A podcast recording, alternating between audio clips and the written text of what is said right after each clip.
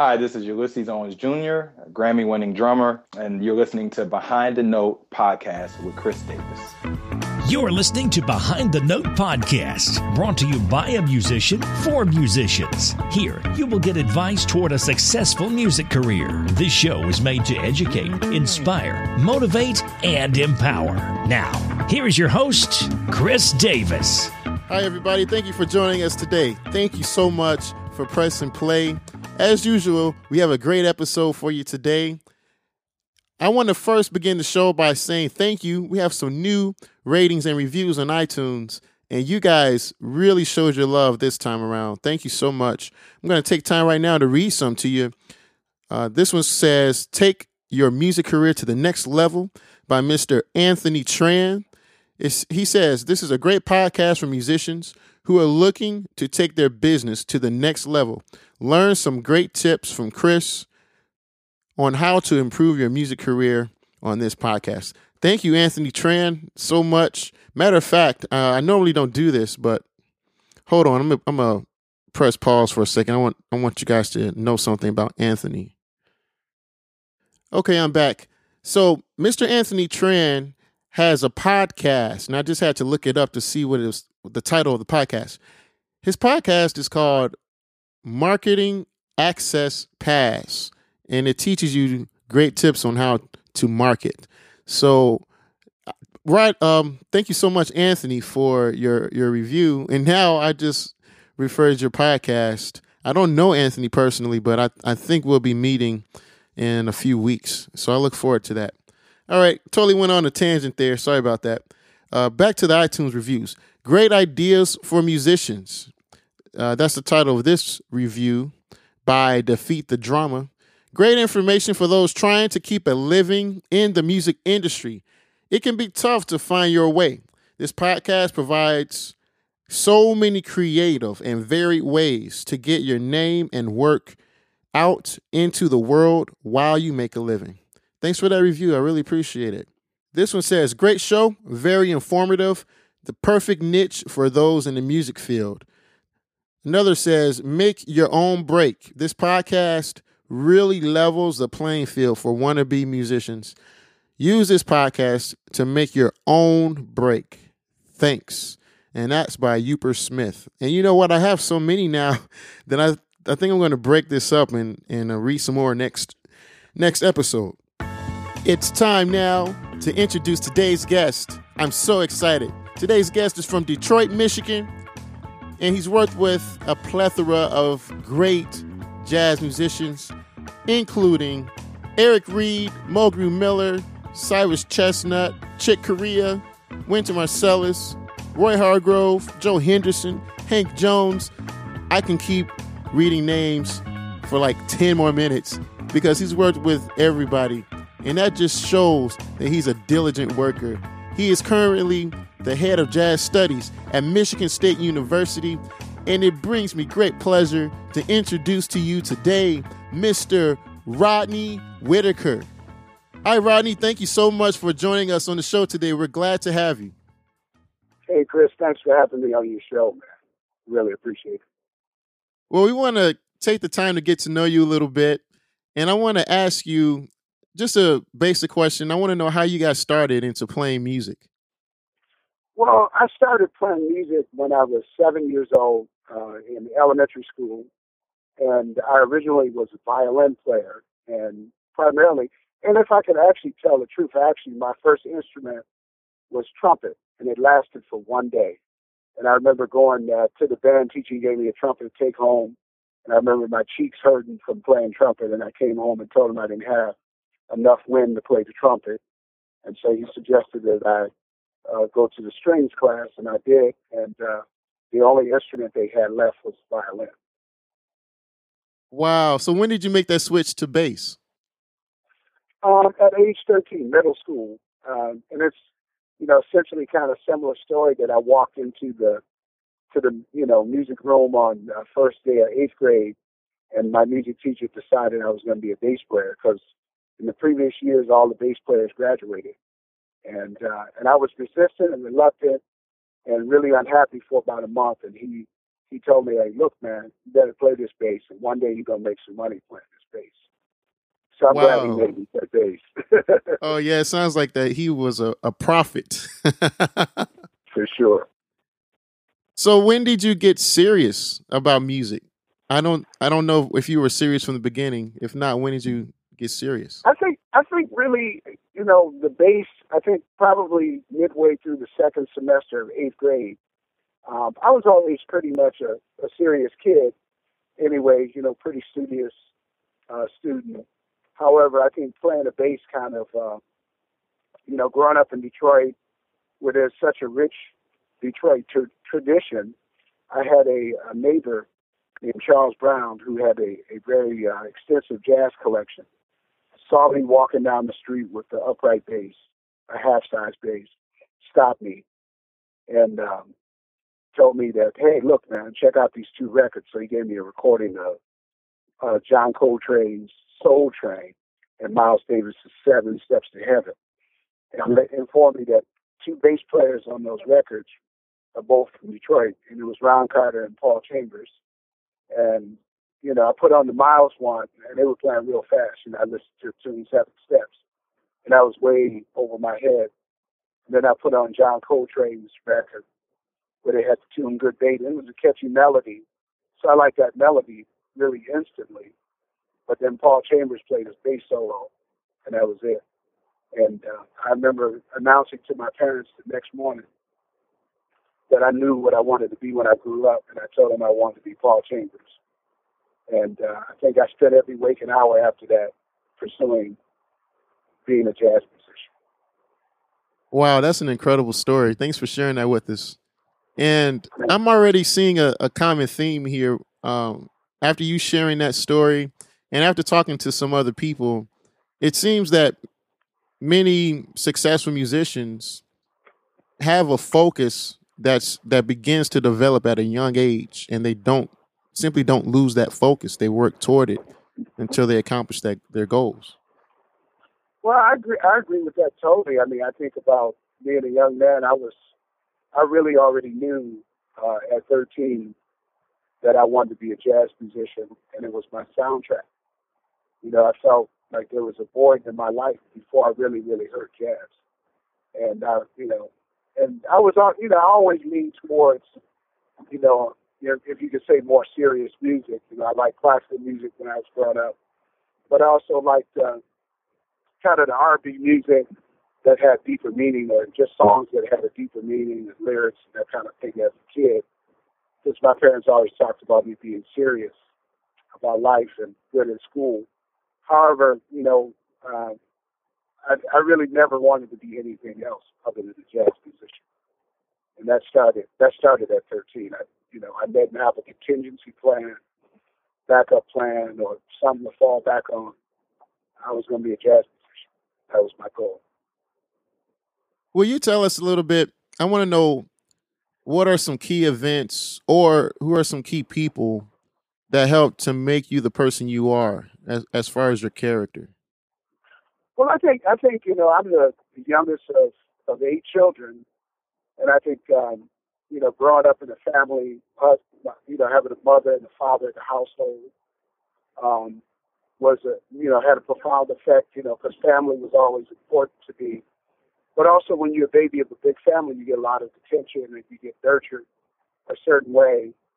And I think that it helps. You know, I think if you look at families, a lot of the younger children in the family, the youngest child of the family, are a lot of times very successful because they have uh, they have a lot of love and nurturing around them, and uh, I think that has an effect. So my, I would say first probably my mother and father, and then my sisters and brothers have had helped to shape my personality.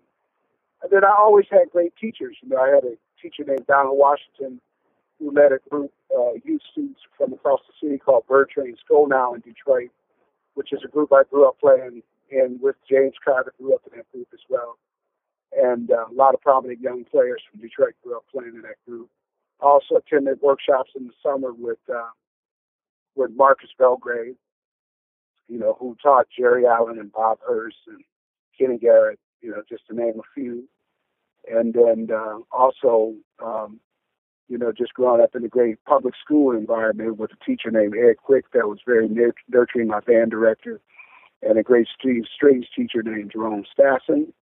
And then uh, I had a, you know, really a great, uh, we had an artist in residence resident by the name of Herbie Williams, who was really, uh, you know, the guy who taught me theory and got me into improv and walking bass lines. Really kind of got the foundation together. But as you see, I'm naming so many different people. I mean, it really was a found, you know, it was like a village that raised me. And then beyond that, you know, I also had the opportunity to then get nurtured by, you know, most of the, you know, Detroit scene, people like Kenny Cox and Harold McKinney, and, and uh, there's just so many people from Detroit that, you know, raised me to be a jazz musician and an educator, I would say. Well, I'm looking at your your uh, biography that you have posted online, and I mean the list of people that you've worked with is really incredible. Uh, well, first of all, because it's so many people, and it's it's pretty impressive. Uh, it just I think that shows your uh, diligence in your work. Um, I want to ask you. I want to ask you, how did you get from being that 13 year old kid to working with so many great professionals today? Well, I think I think for me, you know, uh, I think growing up in Detroit was a great town, and you know what happened to me initially is very early out as a bass player, I started working around my hometown at the age of 16. And the nice thing about Detroit is there's so many great musicians from there, and they all used to essentially come back. So by the time I was 19 years old, I had already worked with Tommy Flanagan, uh, Barry Harris, Charles McPherson, Curtis Fuller, um, you know, Louis Hayes, Roy Brooks, you know, I mean, I can name all of the kind of people who went on to be famous um, from the town, and I had an opportunity to work with many of them. You know, by the time I was 19 years old, Betty Carter, because they would come back, you know, a lot to to our hometown. So I got the chance to work with all those folks. But because of that experience, you know, like sort of your reputation as a musician kind of get out there and then at, at uh, well, the next step was really at uh, 20 years old, I had a regular gig. Uh, and the nice thing about Detroit, you know, when you grow up in this place, people make it make it your responsibility. You know, you kind of learned that earlier that it's to help nurture the next cats coming up. So I created as a young guy, I created a jam session um, every Thursday night at a place in Detroit called JMG's Lounge. I don't think it exists anymore. But this is one of the places where a lot of the young guys my age would come and sit in, and I had a young rhythm section playing with me. And uh, happened to be driving, and this was pre-cell phone. I was driving to uh, to the gig in Detroit. I was listening to local jazz, uh, local jazz station, and uh, Terence Blanchard and Donald Harrison, you know, Trump and, and alto saxophone player, heard them on the radio and uh, they were saying that their bass player Reginald Veal had just left the band to play with Wynton Marsalis, and they were looking for a bass player. So I stopped my car at a payphone, and I gave them a call, and I invited them down to my gig, you know, with the hopes that they would like my playing and give me the gig. However, uh, Terence Blanchard didn't come down, but um, Donald Harrison did, and uh, he liked my playing. And at the time, he invited me you know, to New York to sit in with them so Terence could hear me play, that kind of deal. And then a couple months went by, I didn't hear from him.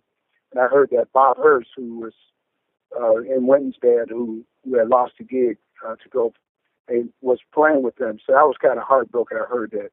And uh, Bob was so much a better bass player, more more um, experience. I just felt that I lost my my gig.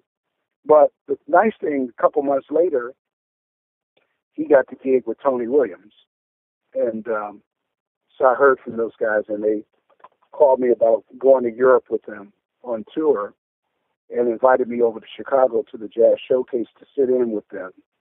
And um, I went and sat in, and immediately Terence and Donald both offered me the gig. And that was really kind of how I got on the scene in New York because I got a chance to play with some very great young musicians who were very visible. And that kind of helped me, you know, really to kind of launch a career. But it was, uh, in that band was Carl Allen on drums and Cyrus Chestnut. And there was like two guys that I went out. I've been working with those guys. That was 25 years ago. Wow, that's that's an incredible story. And without uh, Cyrus Chestnut and Donald Harrison, I wouldn't be playing music today. I used to watch those guys late night as a as a young teenager on uh, BET. Uh, they called it BET on Jazz. Oh yeah, And you remember that? Oh, Oh, yeah. man, I used to love staying up late just to watch them, and uh, they had a great influence on me through that television show. So uh, Yeah. great work. I want to ask you, how did you, how did you have? Uh, okay, you didn't say it, but you implied that at some point you developed a relationship that you were able to pull over your car and call Donald Harrison on the phone. Uh, when did that happen? How did that go down? Well, really, they were they were on the radio show um, on a rec- radio station in Detroit called WDET. So I just, you know, I, I knew the on air number because I called there frequently. So I just called the on air number, and they would take calls, and they took my call, fortunately. And, and the DJ, Ed Love, who's still alive, who is uh, who was probably one of the people that influenced me as well because he played so much great music on the radio, uh, put them on the phone and I, and you know I think primarily because I had the relationship with Ed, that really led to me being able to get you know get to you know because had I just been some random guy that he wasn't familiar with, he probably would have uh, put me on the phone to talk to him. Oh, I see. That makes that makes sense. Okay. Oh, okay. I want to ask you another question. What does it take, in your opinion, to be a working musician of excellence today? Well, I mean, I think I think that dedication to your craft. You know, um, I, I would always tell you know young musicians starting out really to get a get find a mentor and a teacher. That's really the first step because in order to be a jazz musician, you have to go through another jazz musician or several jazz musicians so that you know what the standard is, so that you know how to practice, you know the things to work on, you learn repertoire and tunes and things like that, kind of like the standard barriers for being a musician. But beyond that, it's also about developing relationships with other musicians. You know, some folks say that you're the sum of your relationships. And I think that that served me well as a, as a young musician because, you know, in the beginning, I would rehearse with everybody. I would learn everybody's book. And I, you know, growing up in Detroit, I was probably the number one sub. You know, the number one sub. I subbed in everybody's band. I subbed for every bass player that was older than me, and I got together with a lot of those, you know, older jazz musicians, and I learned their book. I learned their charts. So if they needed a bass player, who are they going to call? So that's what I think first is really developing relationships, and then second, I think I think I look at not just second, but I think about you know young Christian McBride. I remember when he got on the scene in New York, he was 17, and he was rehearsing with everybody. And so it made sense. I mean, that if they needed a bass player, if their regular guy couldn't make it, you call Chris McBride, as they called him back then. And, you know, so I, I've used that in my life as well, that you got to develop relationships and get to know other musicians and be willing to play before you can develop your own voice. Be willing to be a side man in other other bands and and to go through that. That's part of the rite of passage. Thank you. That's such great advice. I wanted to ask you also. This is, I guess, this is kind of for me. I guess I'm being a little selfish now, but I love Wynton. I love Wynton Marsalis. I follow his career. How how did you end up playing with Wynton? Well, I actually met Wynton Marsalis when I was uh, six years, the 16 years old. I said six years old, but that's kind of a joke too. I always say I met him and he walked me across the street and bought me an ice cream cone. It's always my joke. Told me about jazz. But I actually was uh, 16 years old when I met him, and he was he was uh, on the road playing classical music, and he was performing with the Detroit Symphony, doing the Haydn and Hummel trumpet concertos. And uh, I remember going to the the the open rehearsal, and I got a chance to meet him. And he looked at me and he said, "Man, you're a serious cat, man." he said, I bet you, you know, I went and talked about that. I bet you the women love you, man. So after that, you know, uh, I would run into him when he would come into Detroit, and he would always call me the serious cat because I would always be talking about the music and the emotional aspect of the music. And uh, the first time he asked me to join a band, I was his band. I was like 23, I think I was 23, 24 years old. I was playing with Roy Hargrove, and I was having a good time doing that, and I turned it down. But I think on a certain level, I was probably scared to play in his band because I heard that he was just such a tough guy to work for. And I knew some people who had got fired from the group. So I think I was really kind of scared to join because Roy liked playing and I had the, the steady gig with Roy, so I turned it down. But probably about three years later, uh, I ran into him in New Orleans and I had just put out my first recording. And he was complimenting me on how much he loved my recording and then asked me if I had any students, you know, any up and coming cats or students or anything that that he, I could recommend to play in his band. And I grabbed his hand and said, "Look, man, I'll play in your band." And so he called me for you know the gig, and I started working in Lincoln Center Jazz and playing in his septet. But it was really it goes back to relationships, and uh, the fact that I turned him down some years before, he didn't think I wanted the gig or wanted to play with him or that kind of deal. But it, but uh, I did, and I, I played with him for about seven and a half years. So, what what led you to to stop playing after seven years? Well, you know, the, the thing is, when you're a musician, man, it's like everything has a shelf life. You know, the average band is three to five years. I mean, if you look at Miles's, you know, Miles had a band from 57 to about 63 you know, that band stayed together probably longer than most bands. And then, you know, that was almost six years, five and a half, six years. And then the next band stayed together for five years. And then the most of the other bands he had were shorter. But that's really the shelf life of a band. And at that point, it's time for you to do something else. You have to you have to move on. I mean, Cannonball Adderley's band stayed together. The first band was together for about five years to about 65 or so so and then other people started coming into the band, so it's not the same band, but that's that's really the shelf life and and I just believe sometimes like when you when your heart is you know, sometimes your heart is moving in a different place. And at that time I was more interested in really developing my education program at Michigan Jazz Education Program at Michigan State.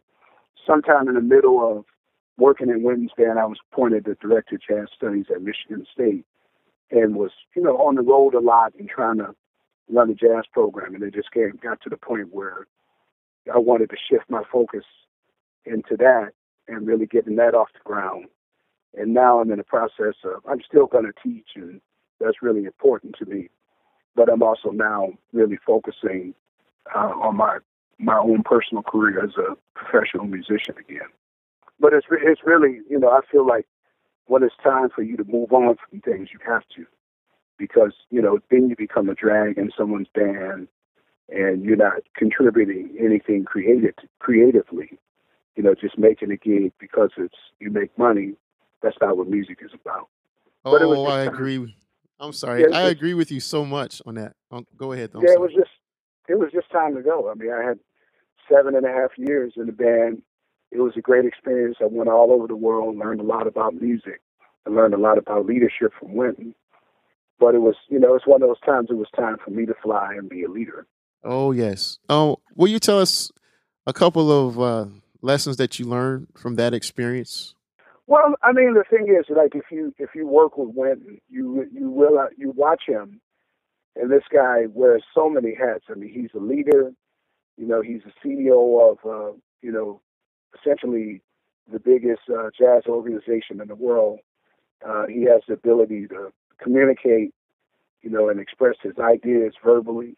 Uh, he has the ability to to interpret music. He can write and arrange. He can write for orchestra. I just I think the number one lesson that I learned is that you have to be very versatile to be successful as a musician, and you really have to have your pedagogical skills together. You have to have your your arranging skills together, your writing, right, compose compositional skills together. You have to just, I mean, you have to be everything. if you want to be successful and you have to be able to communicate your ideas and thoughts clearly. I mean, I think the, the bar has been raised. I think he raised the bar for what's demanded of being a jazz musician. And you have to be disciplined. Number one is discipline. Wow, those are really great lessons. I mean, you you share so much with us. I have some other questions, but I'm not even going to ask them because you've you've you've really said plenty, uh, giving us a lot to think about. Thank you. Yes. Will you tell us what you're working on currently?